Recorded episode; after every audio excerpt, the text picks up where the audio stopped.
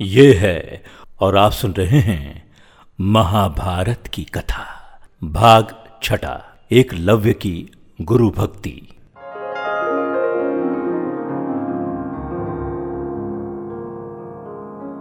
एक लव्य महाभारत का एक पात्र है, वो हिरण्य धनु नामक निषाद का पुत्र था। एक लव्य को अप्रतिम लगन के साथ स्वयं सीखी गई धनुर्विद्या और गुरु भक्ति के लिए जाना जाता है। पिता की मृत्यु के बाद वो श्रृंगबेर राज्य का शासक बना। अमात्य परिषद की मंत्रणा से उसने न केवल अपने राज्य का संचालन करना, बल्कि निषाद भीलों की एक सशक्त सेना और नौसेना गठित करके अपने राज्य की सीमाओं का विस्तार किया। महाभारत में वर्णित कथा के अनुसार एक लव्य धनुर्विद्या सीखने के उद्देश्य से द्रोणाचार्य के आश्रम में आया। किंतु निषाद पुत्र होने के कारण द्रोणाचार्य ने उसे अपना शिष्य बनाना स्वीकार नहीं किया। निराश होकर एक लव्य वन में चला गया। उसने द्रोणाचार्य की एक मूर्ति बनाई और उस मूर्ति को गुरु मानकर धनुर्विद्या का अभ्यास करने लगा। एकाग्र चित्त से साधना करते हुए अल्पकाल में ही वो धनुर्विद्या में अत्यंत निपुण हो गया।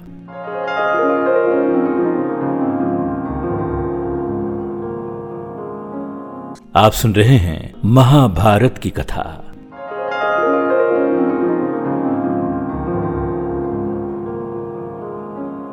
एक दिन पांडव तथा कौरव राजकुमार गुरु द्रोण के साथ आखेट के लिए उसी वन में गए, जहाँ पर एक लव्य आश्रम बनाकर धनुर्विद्या का अभ्यास कर रहा था।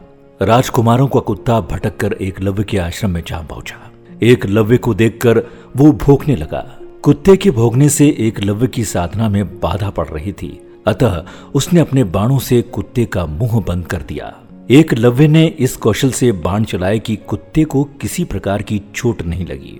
कुत्ते के लौटने पर कौरव, पांडव तथा स्वयं द्रोणाचार्य ये धनुर कौशल देखकर दंग रह गए और बाण चलाने वाले की खोज करते हुए एक लव्य के पास पहुँचे। उन्हें यह जानकर और भी आश्चर्य हुआ कि द्रोणाचार्य को मानस गुरु मानकर एक लव्य ने स्वयं ही अभ्यास से ये विद्या प्राप्त की है। कथा के अनुसार एक लव्य ने गुरु दक्षिणा के रूप में अपना अंगूठा काटकर द्रोणाचार्य को दे दिया था।